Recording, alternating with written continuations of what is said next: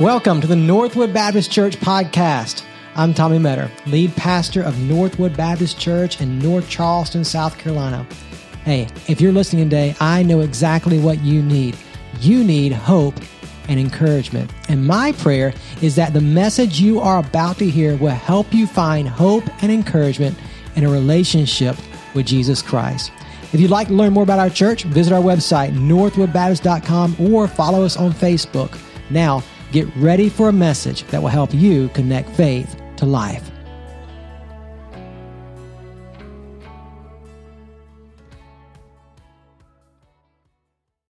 Right, let me t- invite you to take your Bibles and turn back to the Gospel of John. John 14, verses 1 through 7 is where we're going to spend our time together this morning.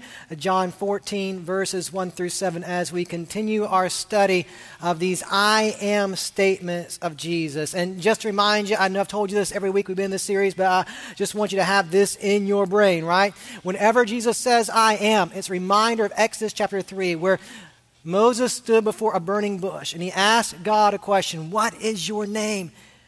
And God said, I am who I am. And now here we are in the Gospel of John, and every time we hear Jesus say, I am, I am the bread of life, I am uh, the, the true gate, I am the good shepherd. When we hear these statements, Jesus is saying, I'm He. I am God. John 14, 1 through 7 is we're spending our time this morning. Go ahead and find that in your Bibles. If you're new to the Bible, John is not hard to find at all. Just go to the New Testament and find the book of Matthew.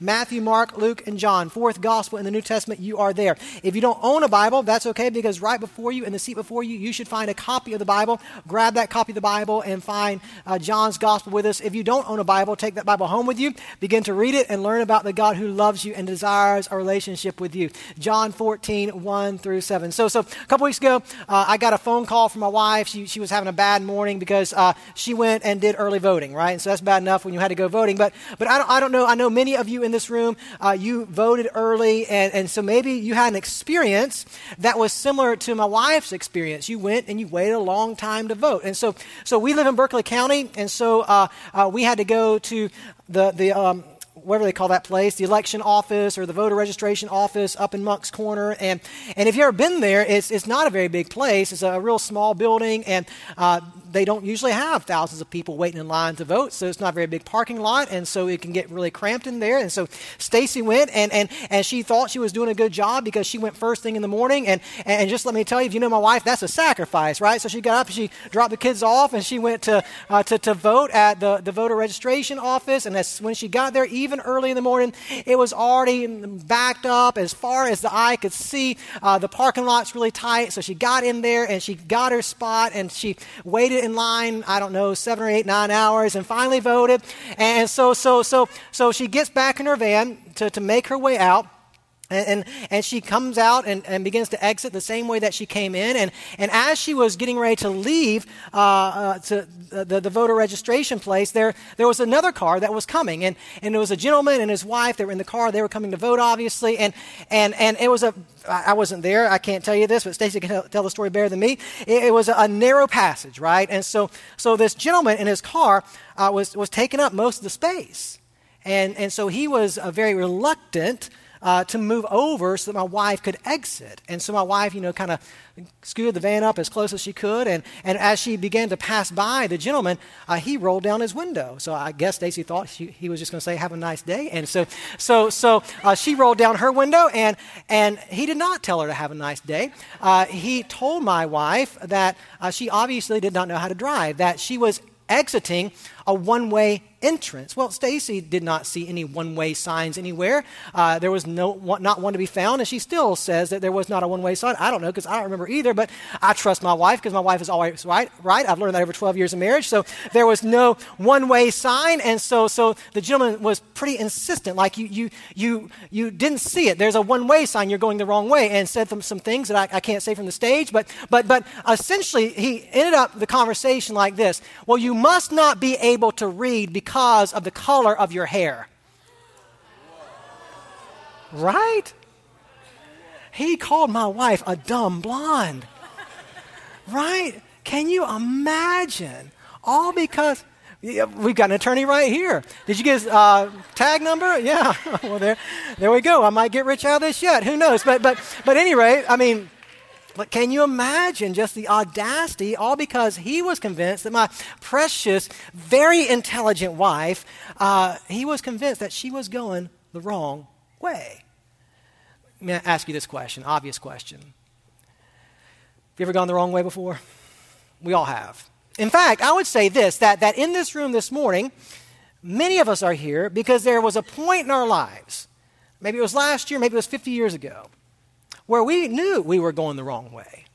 And then a preacher like me, or a, a friend, or a family member explained to you the good news of Jesus and told you that if you placed your faith in Jesus Christ, you would be going the right way. And so you gave your life to Jesus because you were convinced that Jesus is the right way. But, but then I bet you this happened because it happened for all of us. There came a point you gave your life to Jesus. You were convinced that He was the right way. Then life started to happen. You're a follower of Jesus, but life's still tough. There are still challenges. And there's probably been days, even as a Christian, where you've asked the question Am I really going the right way?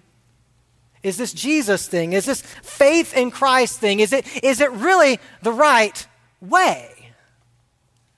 The disciples of Jesus were wondering that very same thing. And right before Jesus died, as the disciples were wondering if they were going the right way, Jesus looked at his disciples and said, I am the way, I am the truth, I am the life.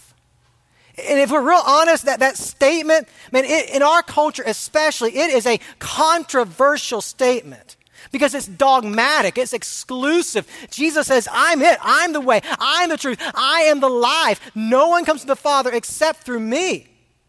But when Jesus made that statement 2,000 years ago, it, it wasn't a statement that Jesus made to try to stir up some controversy. He, he made that statement to give his disciples comfort, to give them hope, so they would know it's going to be all right. And so for us this morning, I don't know where you are in your faith journey, but maybe you are a follower of Jesus. And you've been asking the question, especially in 2020 with all the craziness going on, this Jesus thing, am I really going the right way? And I want to show you three obvious truths from this passage this morning that I think is going to, to give us assurance and comfort as we continue on the way that Jesus has for us. So take your Bibles, John 14, 1 through 7. When you find that passage, go and rise to your feet as we honor the reading of God's word together. John 14, verses 1 through 7. Listen to what the Bible says. Don't let your heart be troubled. Believe in God, believe also in me. In my Father's house are many rooms. If not, I would have told you. I'm going away to prepare a place for you. If I go away and prepare a place for you, I will come again and take you to myself, so that where I am, you may be also. You know the way to where I'm going. Lord, Thomas said, we don't know where you're going. How can we know the way? And Jesus told him, I am the way, the truth, and the life. No one comes to the Father except through me. If you know me, you will also know my Father. From now on, you do know him and have seen him. Let's pray together. Father, thank you for this morning. And thank you for time that we have together now to be in your word, uh, to hear your voice as you speak to us through your word.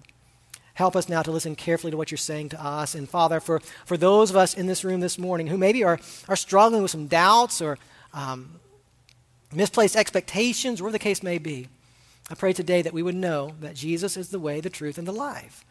And Father, for that person in this room this morning who maybe has never placed their faith and trust in Jesus, that today that person would know that Jesus, you are the way, that you do lead us to life. So, Father, we're listening carefully to your voice now. Help us listen with hearts that desire to obey you, that desire to live by faith and surrender. In Jesus' name, amen. You can have a seat. So we've walked through these uh, uh, different I am statements of Jesus, and, and, we've, we've seen the, the stories that surround these I am statements to, to figure out why exactly Jesus made these particular statements in the way he made them and in the time in which he made them. And this statement, like the others, is, is an interesting statement. And so, so to give you some of the historical backdrop to this particular statement, just, just consider for a moment what the Bible says in the previous chapter. In John 13, listen to what John 13, 1 says. Before the Passover festival, Jesus knew that his hour had come to depart from this world to the Father. And so, John, in his gospel, he's giving us an indicator in chapter 13. This is it. We're at that time. We're at that time in the story where it's coming to an end. That honestly, it would be what, less than 24 hours that Jesus would hang on a cross and breathe his last breaths. And you know the story. Jesus takes his disciples into an upper room in Jerusalem. And, and he washes their feet as an example of humility. And then they share a meal together, a Passover meal, a meal that they would have shared together every single year for all of their lives because they were good Jewish people. But on this night, it was different because Jesus took bread, broke it, and said, This is my body, eat. And that's just weird. And so the disciples are, are trying to figure out what is he talking about? And he takes a cup of wine and he gives it to his disciples and says, This is my blood. Drink it. That's weird too, right? And so, so bread, body, cup, blood. I mean, it just doesn't really make a lot of sense to them. And, and, and, and furthermore, they're at the table that night. Jesus says, There's one at this table who's going to betray me. And, and, just think about it for a moment. It's really getting confusing, especially when you come to chapter 13 and, and you look, for example, at verse 33. Look at what uh, John 13, verse 33 says. Jesus speaks to his disciples and says, Children, I am with you a little while longer. You will look for me. And just as I told the Jews, so now I tell you, where I'm going, you cannot come. I'm leaving you. This is it. It's over. And just imagine the room, the confusion. Going? Where are you going? I mean, after all, these disciples, they had given up three years of their lives to follow Jesus. They had left their careers, they left their families, they left their background to, to follow this one whom they believed was the Messiah, the one who is going to eventually sit on a throne in Jerusalem and make everything right the one who is going to defeat the Roman Empire and, and usher in the kingdom of God and, and make Israel a world superpower once again. And now Jesus is saying, I'm out of here. I'm leaving. Oh, by the way, that bread you're eating is my body broken for you, and that wine you're drinking is my blood poured out for you. I'm going to die. This doesn't make any sense. And, and then you have Jesus getting into a conversation with Peter, and you come down and look what, what Peter says in verse 36. Simon Peter said to him, where are you going? And Jesus answered, Where I am going, you cannot follow me now, but you'll follow later. And Peter said, Why can't I follow you now? I will lay down my life for you. I'm going with you. And Jesus looked at Peter and said, No, I'll tell you what. Before the rooster crows in the morning, you will have denied me three times. Can you imagine what it must have been like to be in that room that night? Jesus saying these things that the disciples didn't really understand, that, that, that were confusing. It just didn't make a whole lot of sense that, that he was going to leave and they couldn't go with him. And, and they based their whole lives for the last three years on this expectation that, that he was the Messiah. And now he's not going to sit on a throne in Jerusalem. I mean, this is not how the story's supposed to end. The story's not supposed to end with, with a man hanging on a cross. The story is supposed to end with the Messiah on a throne. The confusion, the doubt. And, and I know it, and you know it too. That there in that upper room on that night, when Jesus begins to have this conversation and, and tells his disciples what's going to happen, I bet you they're all wondering did we pick the wrong way? Did we do the wrong thing? I mean, you think about Peter and, and, and Andrew, and I mean, j- j- leaving behind the, the fishing business, and Matthew leaving behind the tax collecting business, and did we do the right thing? He's talking about dying, and we must be going the wrong way. And Jesus knows this. Jesus knows that they're confused. Jesus knows that it doesn't make sense to them yet. Jesus knows their questions. And so Jesus looks at his disciples and he says words that you know very well. Don't let your heart be troubled. Believe in God, believe also in me. In my Father's house are many rooms. If we're not so, I told you. And guess what, guys? I am going. But you know why I'm going? I'm going to prepare a place for you. And if I go and I prepare a place for you, do you know what that means? I'm not going to stay gone forever. I'm going to come back for you. It's just a temporary departure. Don't let your hearts be troubled. And so, so Jesus begins to speak words of hope and encouragement into the hearts of these disciples who were so confused in that moment by what was taking place around them because it seemed to them like the wheels were falling off the bus. But Jesus says, No, no, no. Don't let your heart be troubled. It's going to be all right. I'm doing this for you. And then Thomas, and you know Thomas, he has this reputation of being the doubting disciple. He speaks up. I mean, Jesus, what, what, what do you mean? Where, where, are you going? And, and how can we know the way? If we don't know where you're going, how can we know how to get there? I mean, what are you talking about? You're going away and we're going with you someday. We, we don't know where you're going. Can you just clue us in just a bit, Jesus? And Jesus looked at Thomas. Thomas, I am the way. I am the truth and I am the life. No one comes to the Father except through me. And in that moment, how that statement must have resonated with the disciples because Jesus was affirming them. He was telling them, guys, you have not chosen the wrong way. In fact, I am the way. I'm it.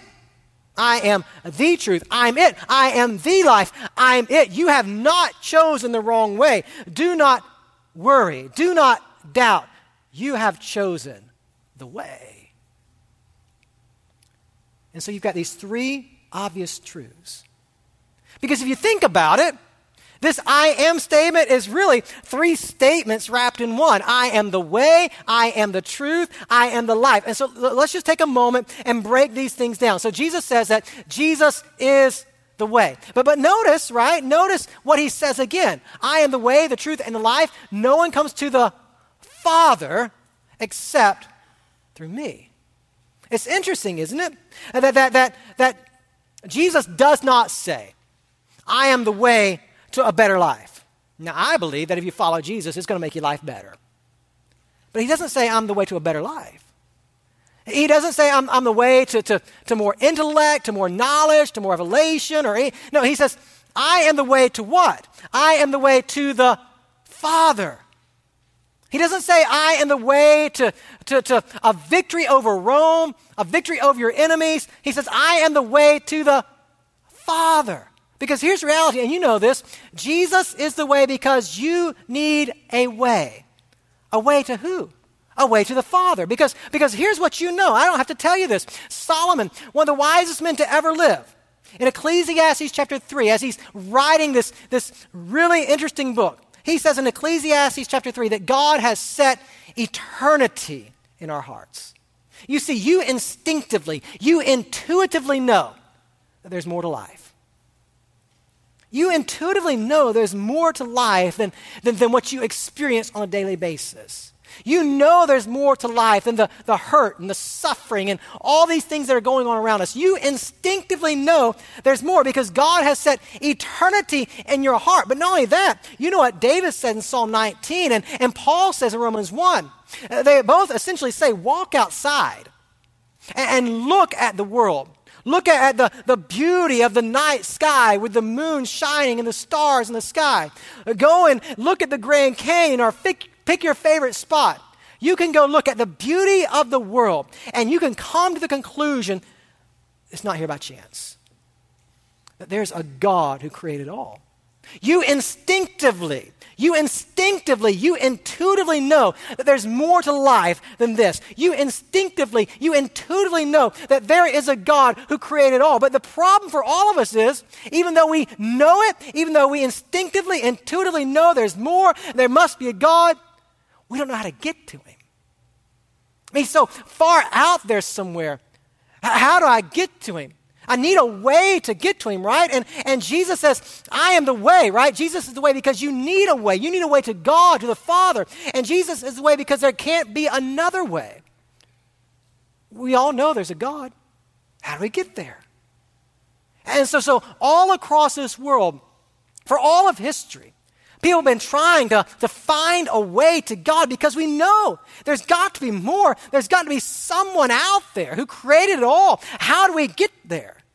And so we have all these different religions and worldviews and philosophies that say, if you do it this way, you'll get there. If you do it that way, you'll get there. And I don't know if you know this or not, but this is what's unique about the Christian faith. The Christian faith is the only religious system that is not a works based system. Did you know that? that? That every other religion says the same thing.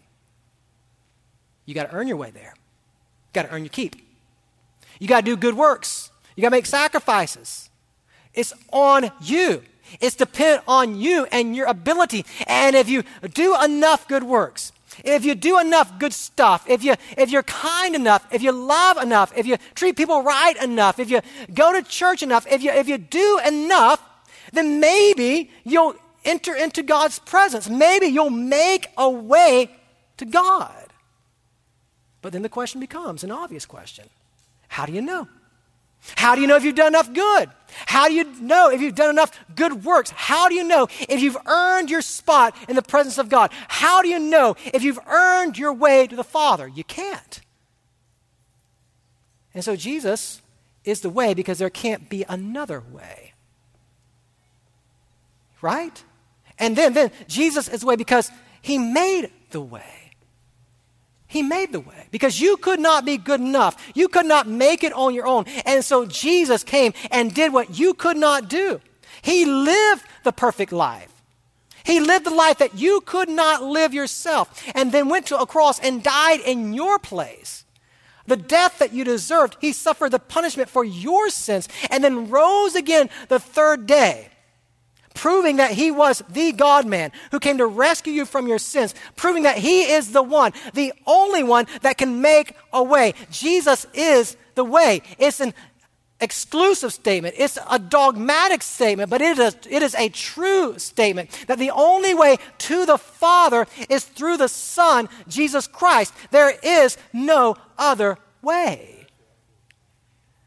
We moved into our neighborhood. Um, I don't know, six months ago now. And, and, and so this will be our first holiday season in our uh, new home. And so we're getting ready for Thanksgiving, which we'll actually go away for, and Christmas, which we'll actually go away for. But anyway, we'll be in the area over the holiday season. And so, so uh, a, a, couple days ago, uh, was riding around the neighborhood and um, I noticed, here we are, early part of November, and I counted because I, I had to get an exact count. It's like 15 houses already have their Christmas decorations up. Isn't that good?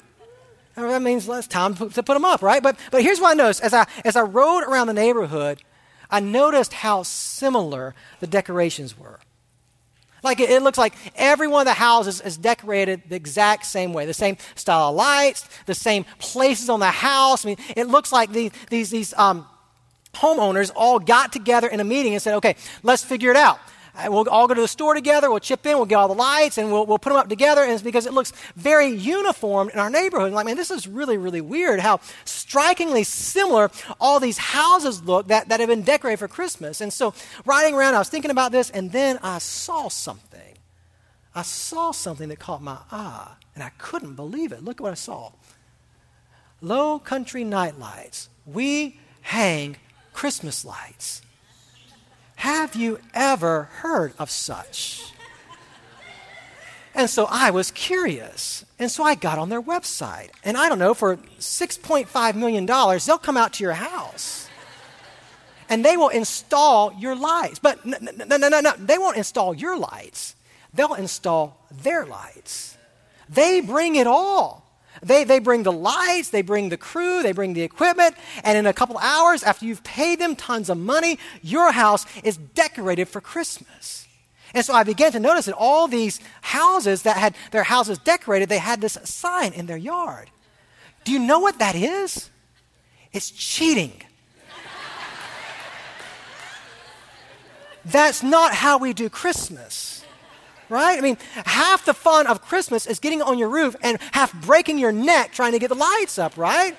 It's cheating. It's not good. But, but, but here's the way our culture works, right? You know why they chose to pay the company, because one, they had the money that I don't have, but two, they chose to pay the company because they wanted what? They wanted options, an easier way. Let me pick my way. Let me choose how I want it done. And if you think about it, that, that's just kind of the culture we live in. That we are a people who want options. Give me the options. What do I have to do? Right? How do I make my life easy? Give me the options. But when it comes to the Christian faith, they ain't a lot of options. Jesus says, listen, if you want to come into the presence of the Father. I'm going to prepare a place for you. I am the way. I'm the one who's doing it for you. There aren't other options. I am it. I am the option. You want a relationship with God. You want your heart restored. You want eternity. I am the way. And you can believe this because Jesus goes on to say, What? Not only am I the way, but I am the truth. Do you understand how radical that statement is in our culture today? I am the truth. Because listen, listen, if Jesus is the truth, you know what that means? I don't get to define truth. And we live in a culture that tells us you define your truth for yourself. You pick your truth. Whatever is true for you, that's good, right? And, and, and we, we as people, we don't have a right to judge other people if they've chosen their truth. And so we have all these different truths that fly around, don't we? You think about it. It could be a philosophical truth or a religious truth. I believe this. I believe that this is the path of God and uh, path to God. And who are you? Who are you to judge me, right? I've, I've chosen my path and, and this works for me. This is truth for me. You have no right to judge me because this is my truth. Or you think, even politically, that there are some of us who believe the world's going to fall apart if our party's candidate isn't in office. That's our truth, right? And if you think about it, truth, truth is a standard. It's a standard, right? A standard which we measure our entire lives around. And it's something that we believe in the core of who we are. And, and some of us, even politically, we will say, man, the Republican Party, that's, that's truth. If they're not in power, then it's not going to be right. Or the Democratic Party, that's truth. And if they're not in power, it's not going to be right. Or, or maybe it's a lifestyle thing, right? That I can be who I want to be. Regardless of what God's word says, regardless of what Jesus says, I can live how I want to live. Who are you to judge me if I choose to live this way, if I choose to live that way, if I choose to engage in this kind of behavior or choose to engage in that kind of behavior? After all, it's, it's my truth. Then what's true for you may not be true for me, but what's true for me is true for me. And so it's, it's mine, and you have no right to judge me. Or it even gets into the case of ambition. What's true for me is my life will not be fulfilled unless I have, unless I'm successful, unless I gain. So get out of my way because I've got to pursue my truth. And my truth is, is self fulfillment in this life. And so, so we live in a culture, we live in a world where we're constantly being told, you choose what's true for you, you choose your path, and you, you go be you. It's not the dumbest advice ever, right?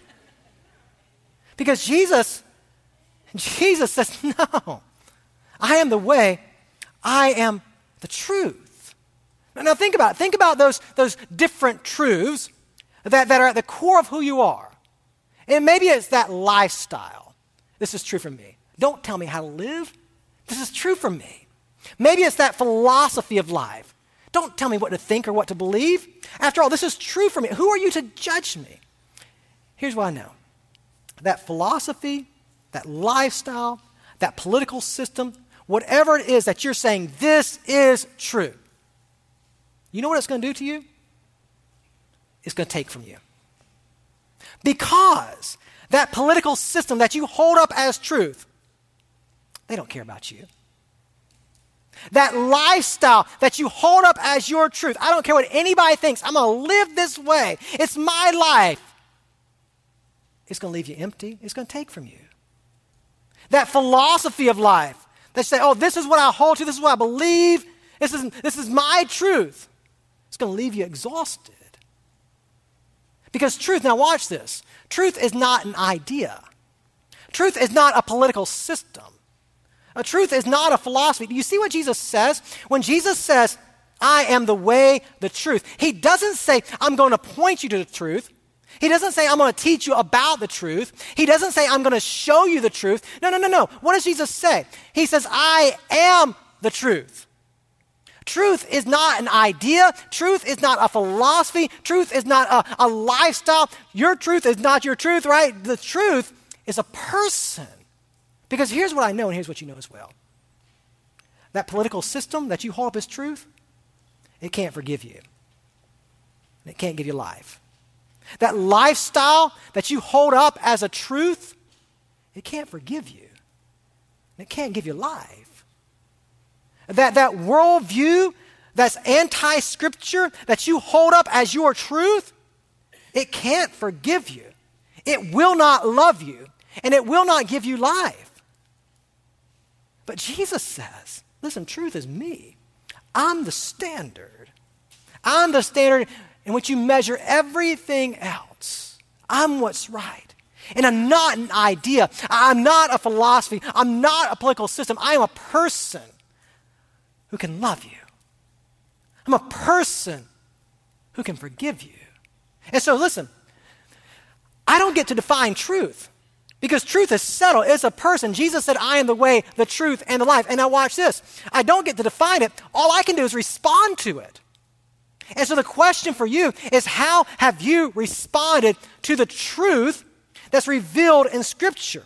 The truth of Jesus Christ, the person. You don't get to define truth. If God is God, which He is, He is the one who defines truth. He is the one who, in His very essence, is truth. All you can do is respond to it. It's not your truth, it's His truth. Jesus is the way, Jesus is the truth, Jesus is the life. Years ago, Stacy and I, when we moved to North Augusta, we had um, a, a, a builder in our home he wanted us to live in his new development. And so we, we uh, purchased a lot in his new neighborhood and we began the process of building. I might have told you some of this story before. We began the process of building a home in his, in his new neighborhood. And so I can remember we got on the internet and we started going to all these house sites to pick out, um, you know, a, a, floor plan. And, and so we found the floor plan we like. In fact, I brought it with me this morning. You can see it right here. I'm not going to show you the whole thing because that would bore you to tears. But I brought the floor plan. We bought this like $600 for these pictures on the paper. But anyway, $600. We, we, we bought on the internet and they sent us, I don't know, four or five copies of this bad boy. And, and when we got it, we got to keep one. And we gave one to uh, our builder, and where the others went, I have no idea. But we got this, this, this blueprint. And so I can remember we sat down with our builder over the, the, the, the dining room table. We walked through this blueprint.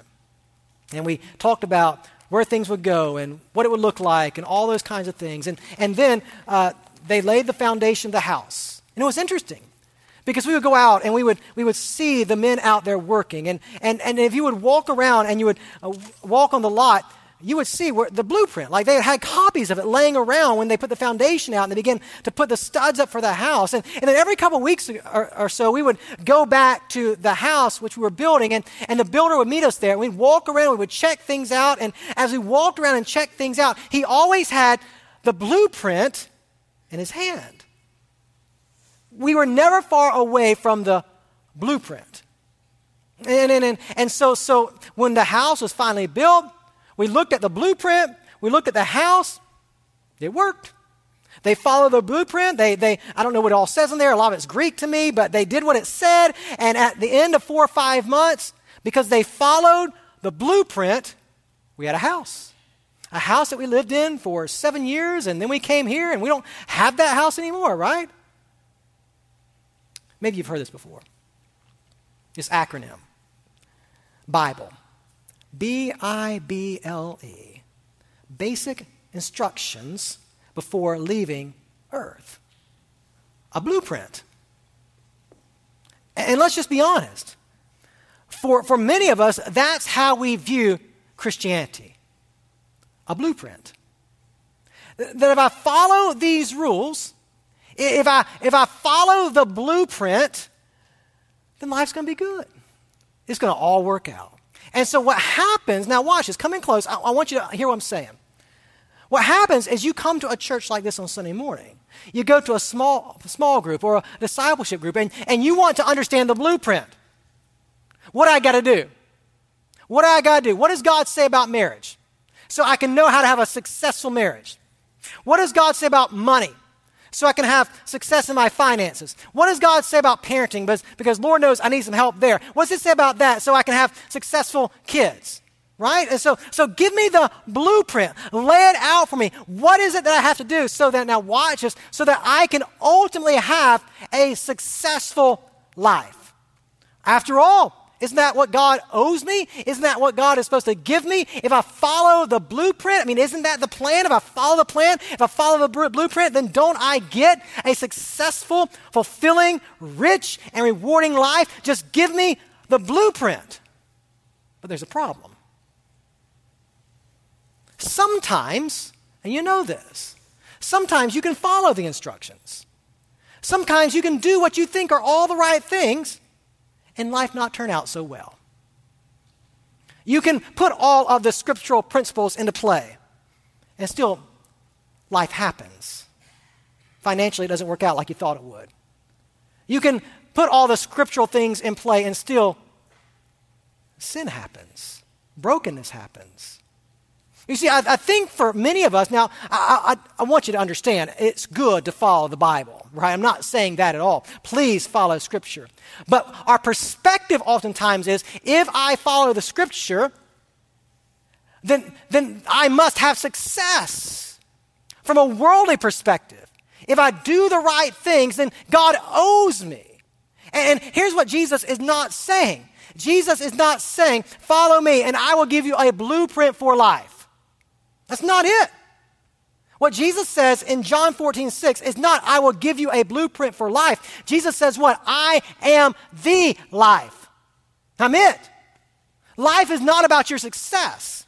Life is not about you following some kind of plan or some kind of order, and then it's going to work out for you, and everything's going to be good, and you're never going to have any problems. You're going to be successful in all areas of life. That's not it. What Jesus is saying is, no, no, forget the blueprint. Just follow me. Follow me and do what I tell you to do simply because I am the life. In other words, what Jesus is saying is, I am the reason for life. I am it. Take your eyes off of your success. Take your eyes off of what you want out of life. Take your eyes off of your plan for life and put your eyes on me because I am life. You're going to find life not in your blueprint. You're going to find life not in your plans. You're going to find life in me, in knowing me, in loving me, in a relationship with me because here's what, what's going to happen life is going to be hard. There are going to be struggles. There are going to be difficulties. But here's the comfort if your faith is in Christ, if He is your life, you will be able to withstand any hardship. Because your faith isn't in a blueprint, it's in the Master who gave his life for you, who died in your place and rose again for you so that you could have real life. Real life, a life with him forever. You see? Jesus says, I am the way, I am the truth, and I am the life. I don't point to life, right? I don't show you where to find life. No, no. I'm it. I'm it. And so for me, and this is probably true for you too, knowing that Jesus is the way, the truth, and the life there, there are really three things I've got to keep coming back to daily. One, daily, I have to keep remembering. Because this world is constantly telling me that Jesus is not the way, and not the truth, and not the life. So I need to daily come back to this reality. So, so this is why we talk so much about things like being in the scripture and being in a discipleship group, in a small group, and in a faith family, because I need the constant reminder that, that, that it's Him. that He is where it's at. So I've got to stay engaged in that daily walk with the Lord so I can be constantly reminded that Jesus is the way, the truth, and the life and find comfort in that. Two, I, I've got to rejoice. Because listen, listen. If, which we believe is true, if Jesus is the way, the truth, and the life, do you know what you have? You have. You have. Listen, church, come here, come here. You have the way, the truth, and the life. Belongs to you. You know it. You know where the truth is. You know where the life is. You, you know the way. Don't settle for anything else when you've got the real thing. Rejoice. We have hope. We have life. We have joy because we've discovered that Jesus is the way, the truth, and life. And our rest. Because life is going to stink sometimes. Jesus doesn't guarantee me a successful life on this earth. Instead, he guarantees me something far better. Listen, he guarantees me himself. I get every day. Maybe not everything I want, right? Like somebody come in and do my Christmas decorations for me. But what I get every day is far better. I get the presence of Christ. Do you hear me? Every single day of your life as a follower of Jesus, you get the presence of Christ with you, in you, living through you.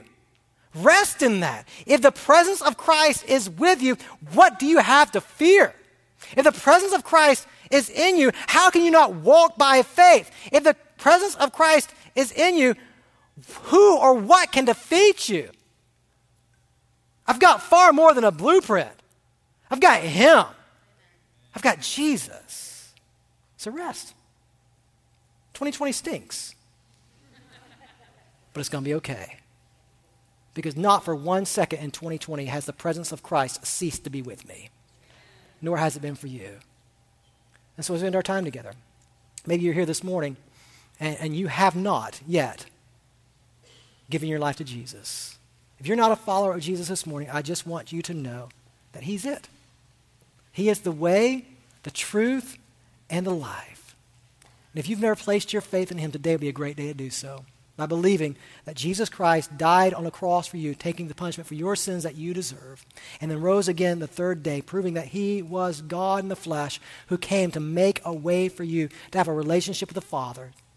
And this morning, if you'll believe, if you'll turn from your sins and give your life to him, you can have life, abundant and eternal. In just a moment, we're going to sing a song of invitation, and in the corners of this room are two crosses. There'll be somebody at both of those crosses who's ready to talk with you pray with you, and help you begin a relationship with Jesus. So as we sing, just make your way to that cross. If you feel like today is the day that you need to give your life to Jesus, let today be your day of salvation. And for the rest of us who are followers of Jesus, maybe you've been wondering, especially in 2020, am I going the wrong way? Hey, listen, you're not. We have found the way in Jesus. Now, let's live out our faith in a way that brings him honor and glory. Let's show the world that there is a way, and his name is Jesus. And maybe during this time of invitation, as a follower of Jesus, you just want to come down and pray for God to help you to keep your eyes fixed on Jesus, who is your way, your truth, and your life. Maybe you want to ask Jesus to forgive you of taking your eyes off of him. I don't know how God is leading you in these moments, but you respond to him as he leads you now. Let's pray together. Father, thank you for this morning. Thank you for time and your word. Thank you, Jesus, that you are the way, the truth, and the life for that person in this room who's never placed his faith or her faith in Jesus. Pray that person will come, trusting you as Lord this morning. And for those of us who belong to you, who are your followers, Father, help us take comfort in the reality that you are it. Jesus, you are our way. You are the truth. You are life for us. Father, help us. Help us walk by faith and surrender. And help us to share with the world that there is a way, a way of hope and peace and life everlasting. In Jesus' name, amen. Rise to your feet as a time of invitation together. You come now as the Spirit of God leads you.